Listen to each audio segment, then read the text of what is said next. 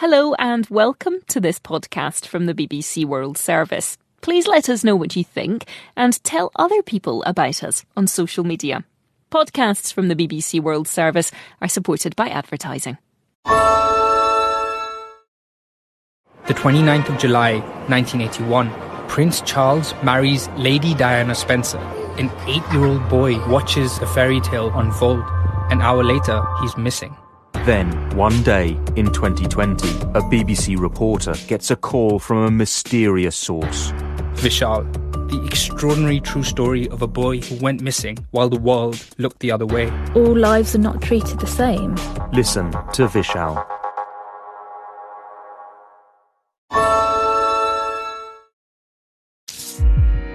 BBC Sounds. Music, radio, podcasts. From global current affairs to art, science, and culture, the documentary from the BBC World Service tells the world's stories. Search for the documentary wherever you get your BBC podcasts. Hello and welcome to the Curious Cases of Rutherford and Fry on Discovery for the BBC. This is the programme where you send us in the queries, questions, and conundrums that you are curious about, and we will look into them on your behalf using the power of science. So please do send us your questions, curious cases at bbc.co.uk, and on with the show.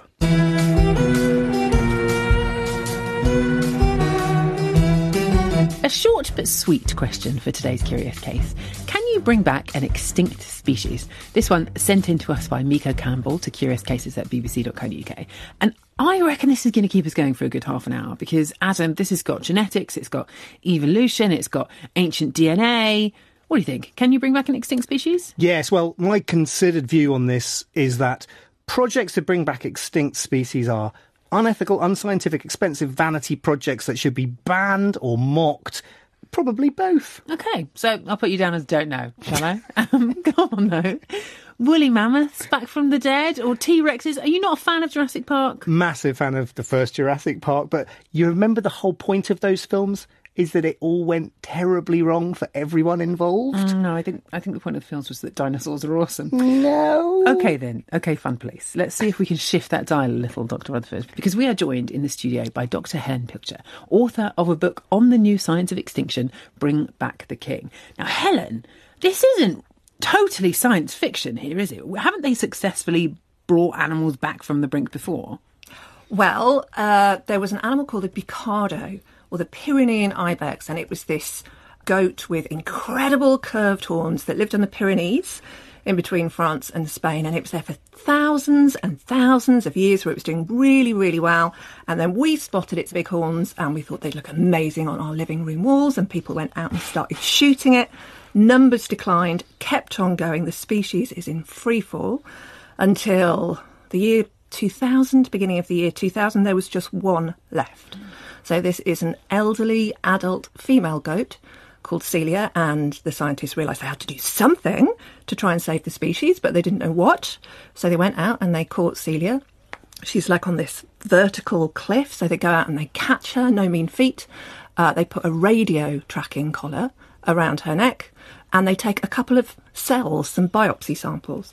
Uh, and then a short while afterwards, uh, Celia died. That's the end of this Bucardo, right? Extinct. Mm. Game over. So that's what we're all taught. But the scientists who had taken the biopsy sample uh, realised they could do something different with it. So you're aware of the technology that was used to make Dolly the sheep, mm. the first mammal to be cloned from an adult cell. So they took these cells that they had from Celia and they used them for cloning.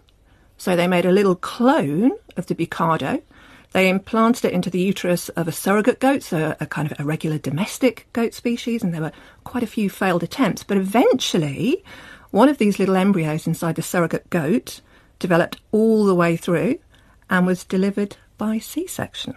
Celia too. Celia reborn. So that's that is an impressive story. We are in the age of cloning since since Dolly. What are what are the ingredients? What's the recipe? What do you need to get from Celia to Celia 2? First of all, what you need is um, a cell from the extinct species. So these are better taken whilst that species is still alive, right? They're in better nick. So that could be a skin cell, for example, which is what happened with Celia. and then you take the DNA from inside that cell. So this is element number one. Then you need element number two, which is an egg cell from a closely related species. So in this case, a domestic goat. So then you take the DNA from Celia, you put it into the empty egg cell, which has had its own DNA removed, give it a little jolt of electricity to make the cells start dividing. This is in a culture dish. Uh, and the cell starts dividing in culture. You get a little embryo. And then the next thing you need is a surrogate animal. So you can borrow their reproductive biology. So in this case, it was a, a domestic goat.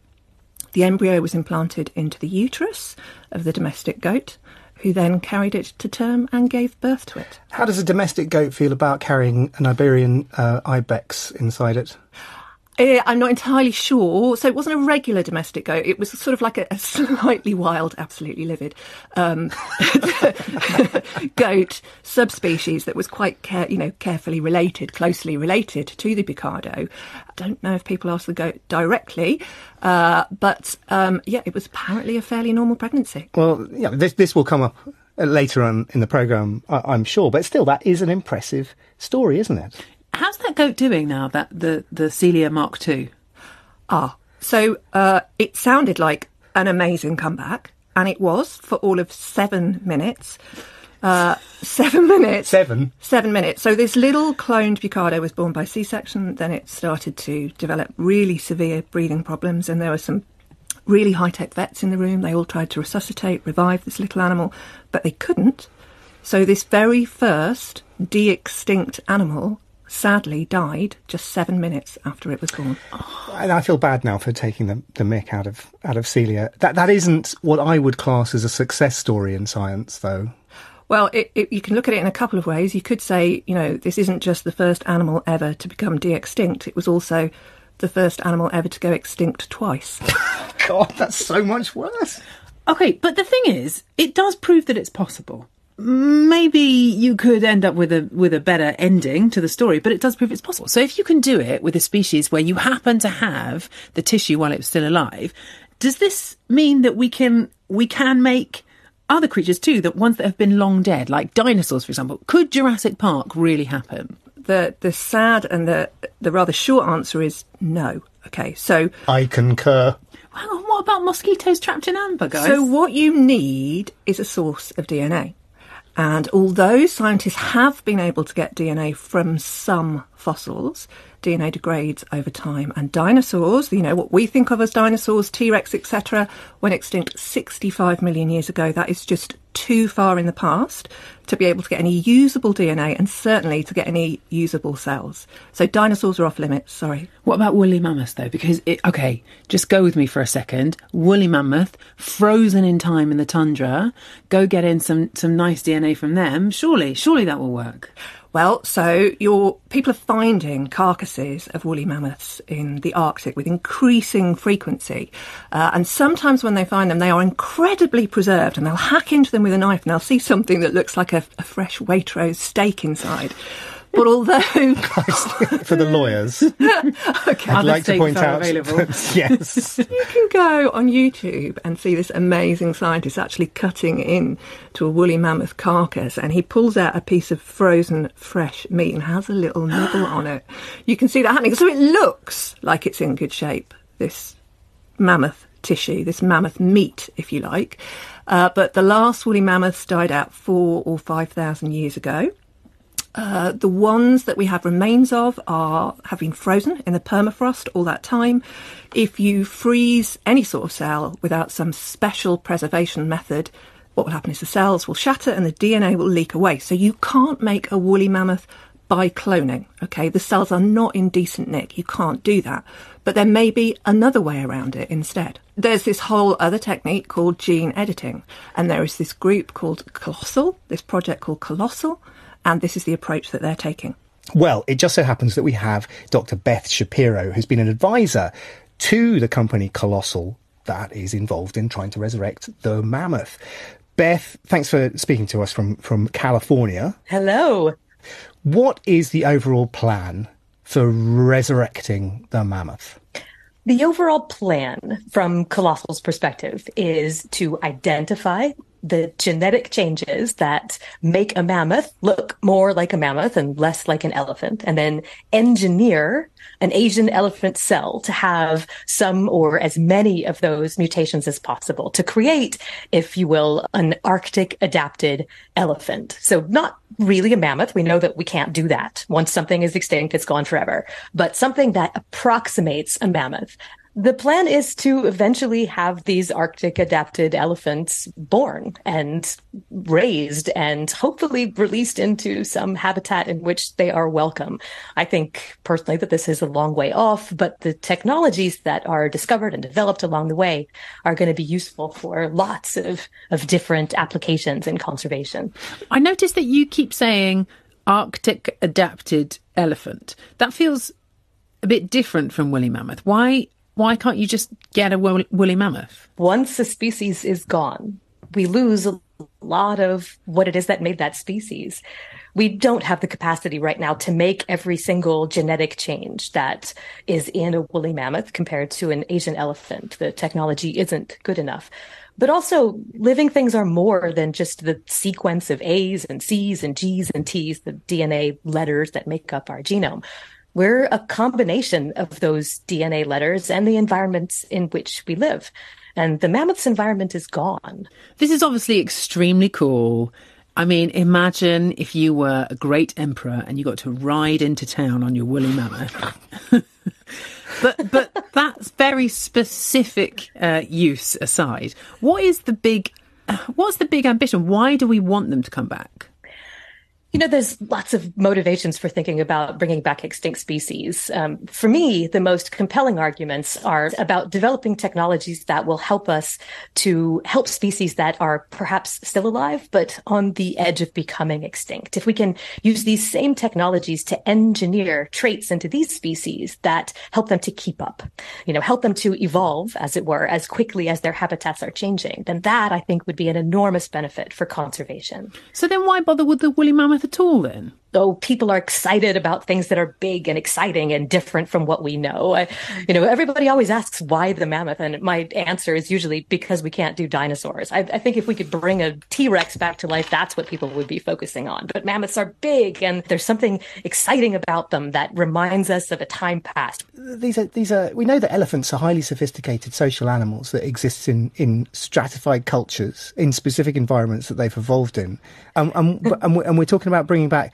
not a social group, but a couple of individuals that will be not mammoths. They'll not be Asian elephants. They'll be born to Asian elephants into an environment that that doesn't exist. It just seems like a it seems like a Jurassic Park type idea, and that didn't work out very well. But this is another benefit of of saying, admitting, uh, acknowledging that what we would be bringing back is just an Arctic adapted elephant. We're creating something new. These Arctic adapted elephants would live with other elephants. They would be trained by other elephants. They would be born into a social group. I understand that it feels uncomfortable to imagine you've created one hairy elephant. You're going to drop it off in the middle of Siberia and it's going to live by itself. But that's not at all the plan. You know, the the plan, which is another reason why this is such a long term project. You know, elephants don't reach reproductive maturity until they're teenagers. We're talking at least a hundred years before there is a, a, family unit, a social group that one might be able to take up into the Arctic and, and release it somewhere. But it's a goal. And having this goal allows the space, the, the freedom, the opportunity to discover these technologies. And all of these things, all of these new ideas and creations will have application to protect species that are alive today. If it takes some excited thought about how we might someday have woolly mammoths to bring a huge amount of investment from technology firms and, and billionaires who've made their money on the tech market to conservation, then so be it. I think this is a fantastic opportunity for conservation to learn new things, to grow, to become something new, to get new sources of income, which we desperately need if we want to protect biodiversity. I mean, I think the other thing here as well is that the Woolly Mammoth De Extinction Project is having an impact on conservation of endangered species now. So, one of the advisors to Colossal, the Woolly Mammoth Project, is a guy called Thomas Hildebrandt from Germany. He's working with Colossal to develop the methods to implant embryos into Asian elephants. Now, elephants are endangered. So if some of the money from the Woolly Mammoth Project is going into funding Asian elephant conservation and using some of these new assisted reproductive techniques to benefit the Asian elephant, then even if we don't go all the way with a woolly mammoth, because who knows what will happen, it's having real tangible benefits now for conservation, uh, you know, in the real world. Adam? Well, I think that's a techno fix to a different problem, which is we should be conserving Asian elephants without trying to genetically engineer them. I've got enough of How your- about just not shooting them in the first place? You know, I completely agree that, you know, we should be conserving what we have. But if we look at rhinos, one of the other great mega herbivores that are out there, there are 60 ballpark Sumatran rhinos left, 85 of another species. We wish there weren't so few left, but there are. Here we are. So we have a choice. We let them go if we just use standard conservation methods, or we start refining these techniques and applying them to these species before they're gone. What I've noticed now, Adam, is that this programme has descended into three women shouting at you. but it's okay. You can continue to be your cantankerous self in the corner. I'm used to it. I mean, that that is basically what my home life is like. The, the T Rex killjoy over there is. he is. All right, let's accept then that we're not going to bring dinosaurs back from the dead. Let's accept that woolly mammoths are mm, extremely difficult, if not technically impossible. But there are surely other uses for these technologies that can help existing species to prevent them from going extinct in the first place. Help me out here, Helen. Yeah, I mean, so there's a couple of stories. Uh, there's one about the black footed ferret, which is oh, just the most exquisite uh, little mustelid with like a black sort of uh, mask around its eyes and little black sooty feet. And these little ferrets were once common uh, in parts of America. Um, and then their numbers started to dwindle for all sorts of different reasons habitat erosion. Uh, there was a disease called the sylvatic plague, which was affecting the prairie dogs that the ferrets ate. And basically, they went extinct. Oh, well, now we happen to have spoken to Dr. Ben Novak, who's a, the lead scientist at a company called Revive and Restore. Good name. And here he is with the story of how the black footed ferret was rediscovered in Meeteetse, Wyoming. It was actually thought to be extinct completely. And, in, and then in 1981, a uh, ranch dog brought a black footed ferret and dropped it on its owner's porch. It had found a, it had either killed it or found it dead. The rancher threw it in a pile, like, oh, another dead thing my dog brought me. And his wife thought, that's, that animal looks different. And so she said, let's, she got it out of the pile. She said, hey, let's take this into town. They brought it to a local taxidermist who didn't even speak to them. His eyes were huge. He, he gasped and he just went into the back and called up the government. And biologists from the state game department, you know, came out and they did, and they spotted over a hundred black-footed ferrets, the, the last ones alive for this species. Over the next few years, they they worked to protect those and monitored those. But then in 1985, they got hit by an epidemic and the population started to plummet. And they immediately started going out and decided they would capture the very last ones, get them into a breeding center to save them. They managed to catch 24 black footed ferrets. The first six died of the disease. They were already infected when they caught them, um, leaving only 18. Of those 18, 14 of them would go on to successfully breed. And when they worked out the relationships of those 14, it turned out that they were descended from just seven. So all black footed ferrets alive today trace their ancestry to seven animals. Today, every single living black footed ferret is basically a half sibling to all other black footed ferrets. There's a really significant point in here, which is that, that species that go through what is known as a bottleneck, a genetic bottleneck, end up with enormously reduced levels of genetic diversity, and that's that's really bad.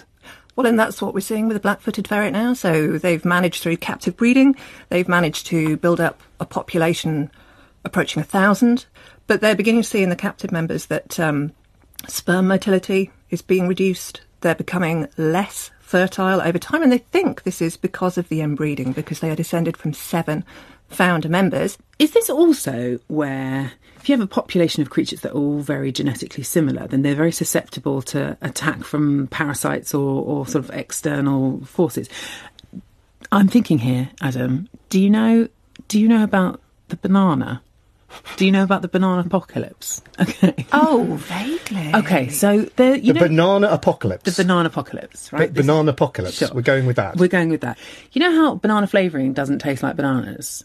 It's because banana flavouring was based on a banana called the Gros Michel banana, Big Mike banana, which was the tastiest, juiciest banana that ever did exist. It's not clear to me whether whether Hannah's making this up or not.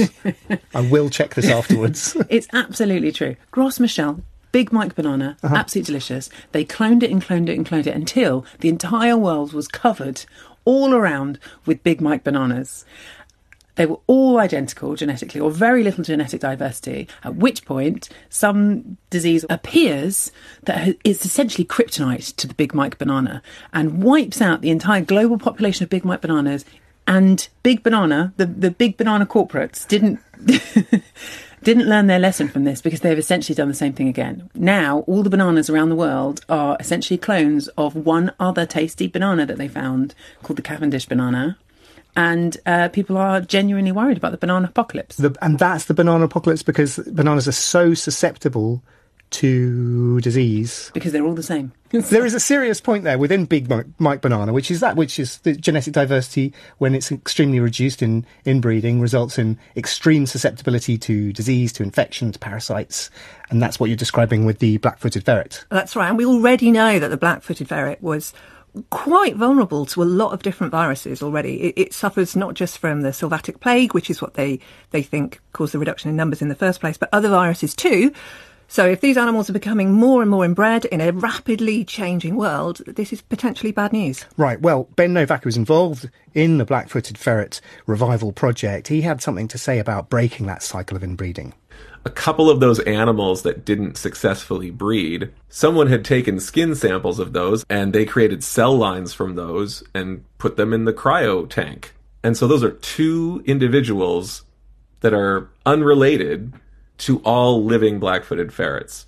Um, we sequenced their genomes back in 2014 when the idea of cloning them was proposed. And on December 10th, 2020, Elizabeth Ann was born, who is a genetic twin, a clone of Willa, the female ferret that died in 1988. is is an incredible first achievement. It's the first of uh, more clones on the way, and we are hoping this spring that not only we will be producing clones of Willa, the female ferret that died in 1988, but also a the male ferret that died in December 1985. You know, once we have a number of good, healthy clones from from both the female and male cell line, those animals will be bred uh, with the captive population, and eventually their offspring, uh, grandchildren, great grandchildren will be released to the wild um, to get that those genetics into the wild populations as well.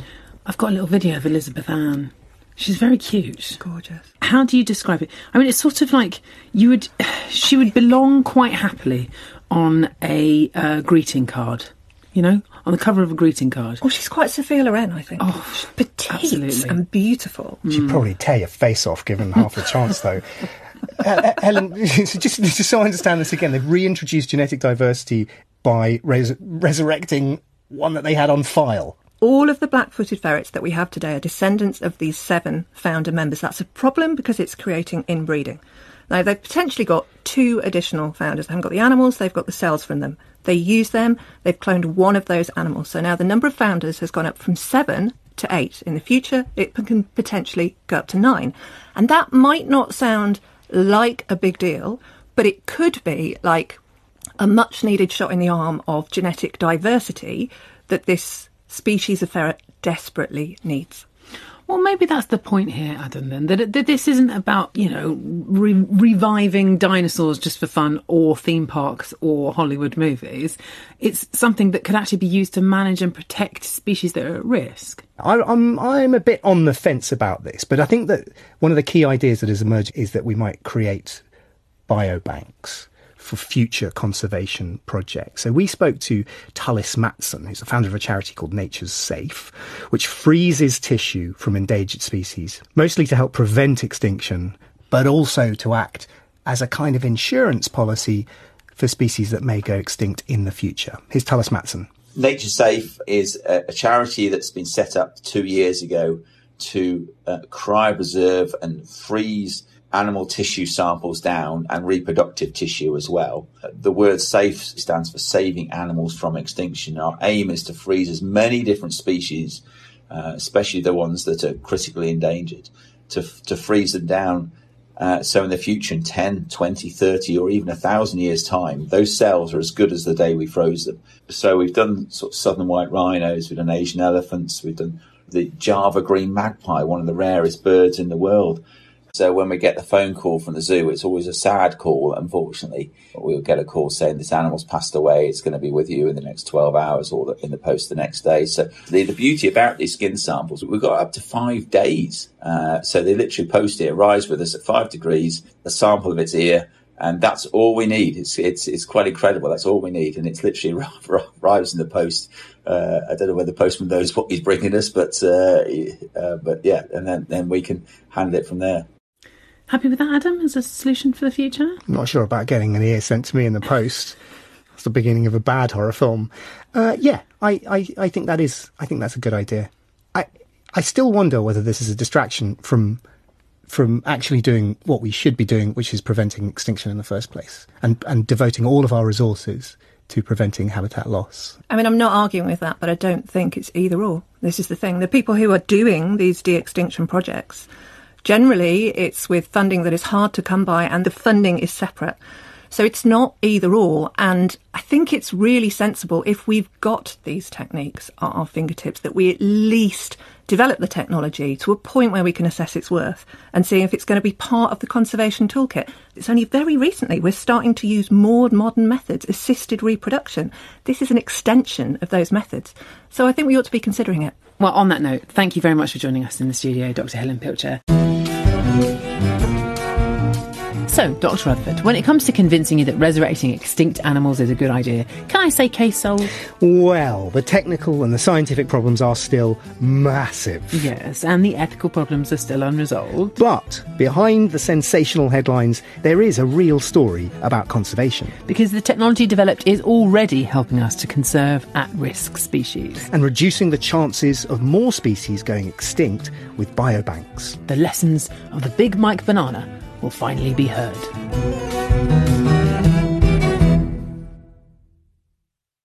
Exploring the events shaping our lives through original documentary storytelling.